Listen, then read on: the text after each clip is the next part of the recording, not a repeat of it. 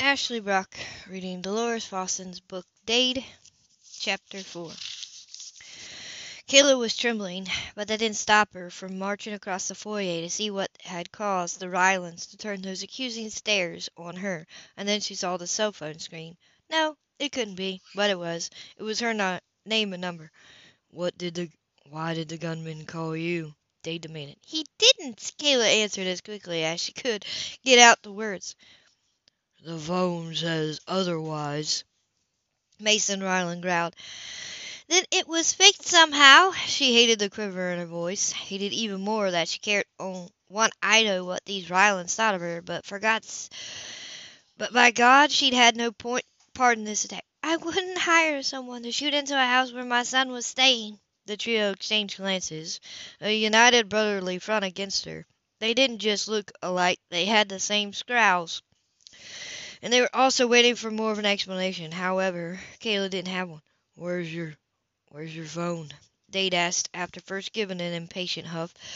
She glanced around, but didn't see it, and remembered she hadn't seen it upstairs, either. Just moments before Dade's arrival, she'd been searching through her purse for it. I must have left it in my car. She pointed to the side of the estate where she parked. Even though none of the lawmen came right out and accused her of lying, it was clear from their deepening scowls they didn't believe her. I'll look for it, Mason insisted and he strolled out, leaving her to face the remaining two. I didn't speak to the gunman, she tried again. And if he called me, it was to set me up. What would he do that? Why would he do that? Grayson asked. Kayla didn't have to think too hard to come up with an answer. Maybe to try to discredit my testimony. Charles I could have hired the gunman to do that because if he could prove I had an association with a killer, then it might make a jury less likely to believe anything I say. Another exchange of glances before Grayson spoke again. Or you could have hired the gunman to make Brennan look guilty of attempted murder, a crime that could put him away for life and not just the twenty years he'd get for the other charges. Oh, mercy. As theories went, it wasn't a bad one, and Kayla had no idea how she would convince the Rylands that she was innocent. Maybe your sister is the one who did the hiring. They tossed that out there, not tentatively, but it wasn't a roaring declaration of Kayla's innocence either. But what had she expected? Yes, Dade had saved her life, had even been wounded in the process, but to him she was lower than dirt. Well, except for those heated looks that he hadn't quite been able to suppress. Kayla was too familiar with those looks. Her late husband, Preston, had certainly given her enough of them, and she was painfully aware of where that had gotten her. I'll call my sister, Kayla mumbled and started for the house phone It was on the table in the foyer. Of course, to get to it, she would literally have to walk through her dead bodyguard's blood. Here, Dade offered, holding, handing her his cell. Kayla took it, her hand brushing against his. Not a gentle hand, either. It was rough, no doubt, from the physical labor of ranch work. The adrenaline was playing havoc with her body and memory, so it took her a while to remember Misty's number. She began to press it in when she heard Robbie. Not crying, but he was making fussing sounds. Those sounds were getting closer. Kayla looked at the stairs and saw her nanny, Connie, making her way toward them. The petite brunette looked completely weighed down, with Robbie in the crook of her left arm, and a suit suitcase gripped in her right hand. Kayla stopped the call so she could go help, but Dade motioned for her to finish it. Instead, he hurried to the stairs, took the suitcase himself, and set it on the floor. Robbie was rubbing his eyes and fussing when his attention landed on Dade. The fussing stopped, and much to Kayla's surprise, her son mumbled something indistinguishable and reached for the lawman. Her surprise grew to shock when Dade reached out as well and eased Robbie into his arms. I'll have two other suitcases upstairs, Connie let him know, and she looked at Kayla. The nanny's eyebrows lifted to verify if it was all right for Dade to have hold of her son. It wasn't all right, and Kayla moved to do something about that, just as her call to Misty went straight to voicemail. I'll get the suitcases, Grayson offered. Show me where they are. He directed to Connie, and the two started, started up the stairs. Misty, Kayla said when the voicemail instructed her to leave a message. Call me immediately. I have to talk to you. It's important. I need to know if you told anywhere where anyone where I'd been staying. And with that, Kayla, hur- Kayla hurried to Dade and practically wrenched Robbie away from him. That didn't make her son or Dade happy. The baby immediately started to cry, and Dade winced when she bumped against his wounded arm. Sorry, she mumbled. Kayla eased Robbie's head against her shoulder and began to rock. Dade gave her a flat look after he was done wincing. I wasn't going to kidnap him. I know, it's just... But she had no idea how to finish that explanation. At this point, it would sound petty if she admitted that she didn't want her son in Ryland's arms. Misty didn't answer her phone, so I left a message. They'd waited a minute, his stare drilling through her, and she earned another of those impatient huffs. You do realize I'll be around the baby and you while you're in my protective custody? Kayla was sure she blinked. But you're injured. I thought someone else would guard us, preferably someone who wasn't a Ryland. No, he stretched out the word. This isn't an injury, it's a scratch, and it won't affect my aim if I need to take out another gunman. Another gunman. That sent an icy chill through her. Thankfully, it was a chill her son didn't seem to notice, because he finally clammed, calmed down, started to go back to sleep. But Kayla knew there would be no sleep for her in the immediate future, and she knew who to thank for that.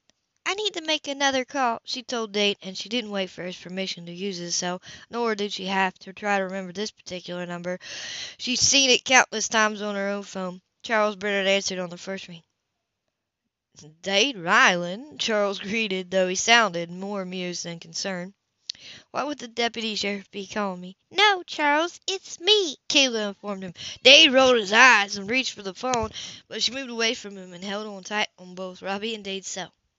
Did you send someone to kill me tonight? she demanded from Charles. I don't know what you mean. She listened for any difference in his voice, anything that would confirm that he was behind this attack, but he sounded like his normal, arrogant self. Someone hired a gunman to come after me, Kayla clarified, even though she was certain certain he already knew what she meant. And where are you exactly? Charles asked, still no change in his inflection. Even though she doubted Dade had actually heard Charles's question, he got right in her face, and his scowl intensified, something she hadn't thought possible. I'm at a place where I won't be much longer, Kayla answered, and I want you to stop this now. Robbie could have been killed tonight. What? Charles barked in a hard, cold, dangerous undercurrent to it. You heard me. The idiot you hired could have killed us all. Call off your dogs, Charles, and take your punishment like a man. I wouldn't have set an idiot after you. And there was the change of inflection. It sounded as if he were telling the truth. Sounded. But Kayla had learned the hard way that Charles was capable of deception in its purest form. He certainly hadn't denied that he had hired a hitman. The gunman phoned one of your goons, Kayla informed him, even though Dade gave her a have you lost your mind look. I want you to call whomever it takes to make this stop. Charles didn't answer right away. I'll get back to you. And he hung up. Dade threw up his hand and winced hands and winced. Did it occur to you to ask me before you made a call to our number one suspect? I thought I was your number one suspect. She snarled and thrust his phone at him. He opened his mouth, probably to confirm that she was, but he didn't. Just shook his head, snatched his phone from her hand, and stuffed it into the front door pocket of his jeans. That call accomplished nothing. Well, it made me feel better, Kayla fired back. It didn't. Nothing would make that happen, not with her body hard dead and the body of her hi- of a hired assassin on her front porch. Dade mumbled some profanity. Don't do anything else that might end up helping your father-in-law, understand? Oh, that stung. She would never help Charles. Never. Look, I know you don't believe me, but we're on the same page when it comes to my late husband's father. It's possible Charles was responsible for your sister-in-law's death, likely even, but you couldn't possibly you could you couldn't possibly want him in jail more than I do. Dade met her eye. Want to bet? Kayla didn't dodge him. She held her ground. As long as Charles is free, I'm not, and neither is my son. Because she needed it. She brushed a kiss on Robbie's forehead. It's not my fault that Charles isn't behind bars. If you want someone to blame, blame the cops who investigated Ellie Ryland's murder. Dade didn't flinch, but it was close. Probably because his brother had been in on that investigation. Heck, all the Rylands had, even though it hadn't been their jurisdiction. In fact, the case had gone to the FBI when the lead investigator had uncovered some evidence of Charles' money laundering that was linked to a federal case. The FBI search warrant was screwed up. It didn't include the storage facility at his estate. Dade reminded her. And that meant all those files and records that were seized there couldn't be used to convict Brennan. To add insult to injury, there was no proof to arrest him, much less get a conviction. Kayla knew all this by heart because she read the reports too many times to count. Then blame the FBI. Blame Charles's team of lawyers who challenged the warrant in the first place. But know this if I get the chance to put Charles away, I'm taking it. Not for you, not for your late sister in law, but for my son. When are you going to, to believe me? The fit of temper and energy went as fast as it came, and Kayla felt beyond drained. Maybe that's why she hadn't heard Mason come back into the house, and he wasn't the only one to reappear.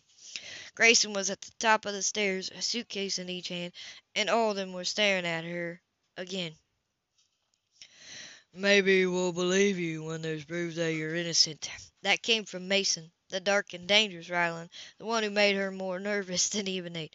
Your phone wasn't in the car. I searched every inch of it. Kayla wearily shocked wearily shook her head. Then I must have lost it or left it at the condo where I was staying. Convenient, Mason mumbled. No, it's not, she argued, knowing it wouldn't do any good. I wish I could produce the phone so you know I had no part in this. Her cell, Grayson said, making his way down the stairs. The number's there on the dead gunman's phone. Kayla huffed and was about to tell any Ryland who would listen that calling her on the missing phone would be useless. She didn't have it with her in the house, and she honestly had no idea where it was, but she decided just to let them have their way. Mason lifted the gunman's phone so he could see the numbers through the plastic bag, and he used his own cell to make the call. Kayla's heart nearly stopped, because the moment that Mason finished pressing in the numbers, the sound shot through the foyer. While the rest of them watched, and while Kayla held her breath, Mason followed the sound. He didn't have to go far, just a few feet away from her, there, under the foyer table, at the end of the pool of blood, her missing cell phone was ringing. End of chapter 4.